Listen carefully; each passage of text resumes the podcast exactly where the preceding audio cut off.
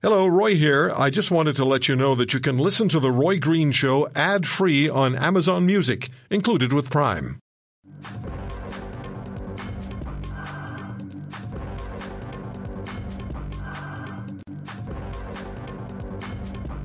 Toronto Police Service Chief Mark Saunders on Friday.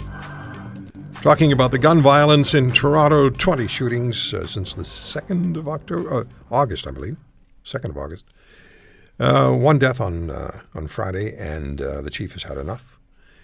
He also pointed to the fact that uh, there are many, and I think the number is 326, individuals who are charged, criminally charged, with gun offenses, who are out on bail, and the chief wants judges in Toronto to pay attention to that. And he also said that uh, in recent years, 80% of firearms the police come in contact with, and I'm paraphrasing here, came across the border, which is an issue we've been talking about a lot. And Scott Newark, our good friend, uh, former Crown Attorney, former Executive Director of the Canadian Police Association, has pointed out many times that the RCMP needs more uh, resources in order to stem the flow of guns that cross the border, because they don't just come across at the border crossings. It's an issue. And it's a constant political to and fro. And there's a constant call from some sectors in the country that all firearms should be banned or that handgun ownership should be banned. Remember, the chief said 80% of the guns that police have encountered have come from across the border. So let's talk about this whole matter about firearms. And yes, my guest is involved with firearms owners, and yes, my guest supports firearm ownership in this country. But I want to talk to him about that. It's Tony Bernardo, Executive Director of the Canadian Shooting Sports Association. Tony, thanks for coming on the show. Always a pleasure, Roy. So, the CSSA represents how many Canadian firearms owners? How many firearms owners are there in this country? And, and roughly how many do you represent? Well, there's 2.2 million firearms licenses, uh, which means there's that many owners, and uh, we represent 35,000 sport shooters coast to coast. Okay, so then we're ta- we're talking about people who are sports shooters. They use their firearms for sporting events, maybe hunters as well. But yep, okay. Yeah, many of them hunt, many of them don't. 2.2 million. Yep. Big number. Yeah, it's not conjectural either. Like, I say, this is how many licenses have been issued. As a, as a matter of fact, the only sport in Canada that is larger than shooting is sport fishing. I didn't know that. Yeah, and, and I mean, uh, hockey players and golfers don't even come close to the number of sport shooters. And it's not simple. We need to point this out again. It is not simple to obtain a license to own a firearm in this country. It's not like the United States. You don't just go down to the gun shop or to the pawnbrokers or to your neighbor and buy a firearm. In order to do so legally, you have to be licensed, and in order to do, be licensed, you have to get 80% on a on a test, and that's and it's not an inconsiderable test. Plus, there's personal information you need to divulge. And, uh, and all of that is true, right, Tony? Tell let's talk about the licensing. Uh, absolutely. And, and, you know, if you are uh, getting a restricted firearm, you need to do a second course and a second exam. Your security checks are your local police, RCMP, CSIS, Interpol. Uh, you're checked out like every which way but Sunday. As a matter of fact, the only people in Canada that have higher security testing are people with level to class three state secrets. Quite now, interesting. Now, if you're going to own a firearm, there's nothing wrong with having to be tested for it and to have to know what you're doing. We do that with car licenses, so why not with yep. firearms, right? Absolutely. Well, I mean, you know, firearms are are objects that can potentially be dangerous of course. used improperly, and we don't have any objection to uh, testing to make sure people know how to use them safely. Now, Tony, why should handguns not be banned in Canada? Well, there's a myriad of reasons. Number one, there's no reason to ban them. Now, I know, I know. Before you get calls of outrage into your your call-in lines, there, Roy, you have to ask yourself the big question: of the 20 shootings that happened last week in Toronto, how many of them happened with legal gun owners? The answer is Zero. As a matter of fact, I can think of one shooting on the streets of Toronto ever that was done by a legal gun owner, and it was so rare that it, it became a dog bites man headline, and it made headlines right across the country because it was such an anomaly. What about, and I have to ask you the what about questions. Mm-hmm. What about, and how much of an issue is it? How much of an issue is guns, handguns, let's focus on handguns, being stolen from, uh, illegally obtained from a legal gun owner and then used for criminal activity? It does happen. Um, it's quite rare. Uh, you know, with, within our community, of course, when a, a theft happens, everybody's alerted, you know, to, to keep lookouts for these particular firearms. And it, and it does happen. Remember that people do not have latitude as to how firearms are stored.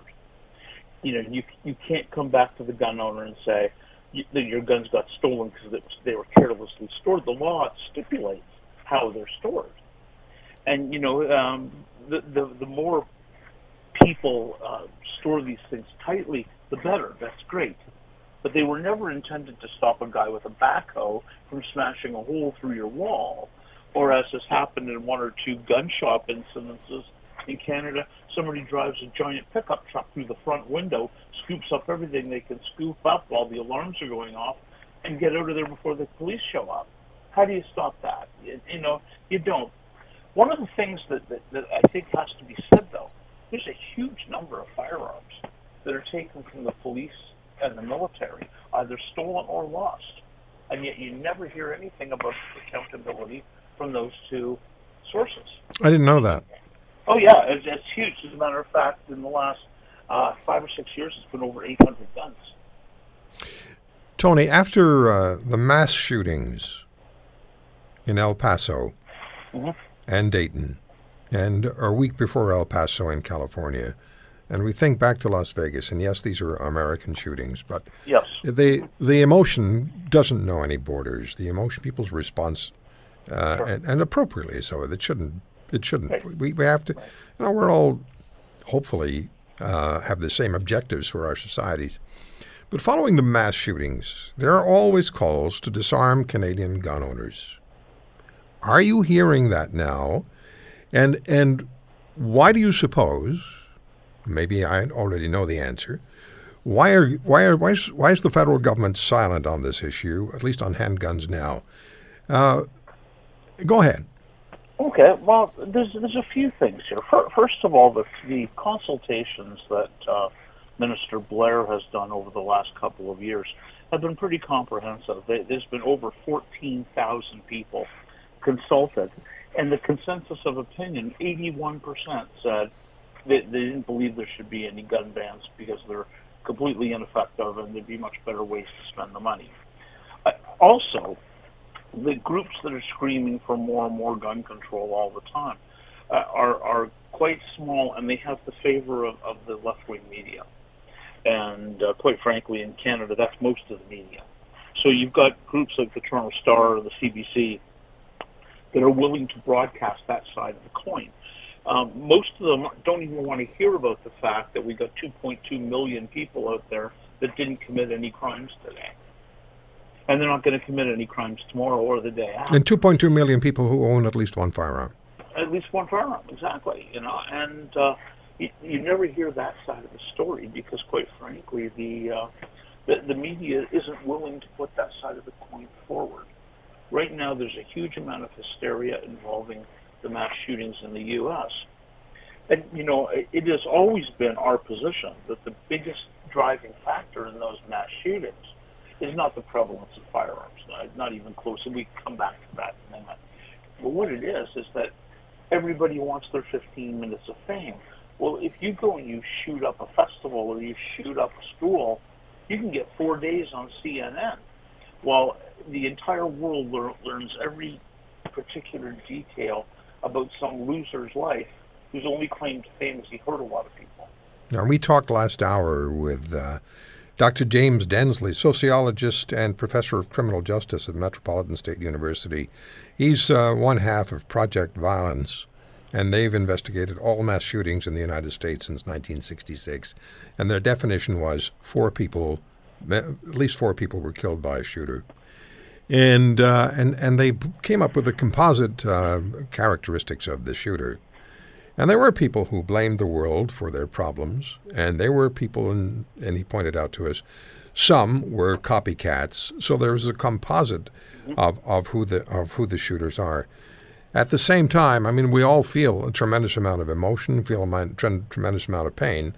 We want to come out of this whole issue stronger and better, and with preventive measures in place.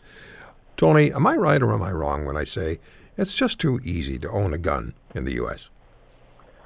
Uh, that's a very difficult question to answer, Roy, because there's a lot of different situations. For example, most Canadians are unaware that anyone who purchases any firearm from a retailer in the United States has to undergo an FBI background check. Anywhere in the country? Anywhere in the country. Hmm. I didn't know that. Undergo, yeah, a lot of people don't. Um, but they, they have what they term a, quote, instant background check, which can take as long as four days. Are there places in the United States where you can walk in and essentially just walk out with a gun? No. Okay.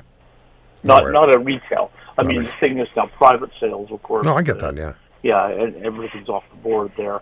Um, and and you know, you, we hear a lot here about this uh, quote gun show loophole. There is no loophole. The law specifies how firearms are to be sold at gun shows, and people obey it to the letter of the law.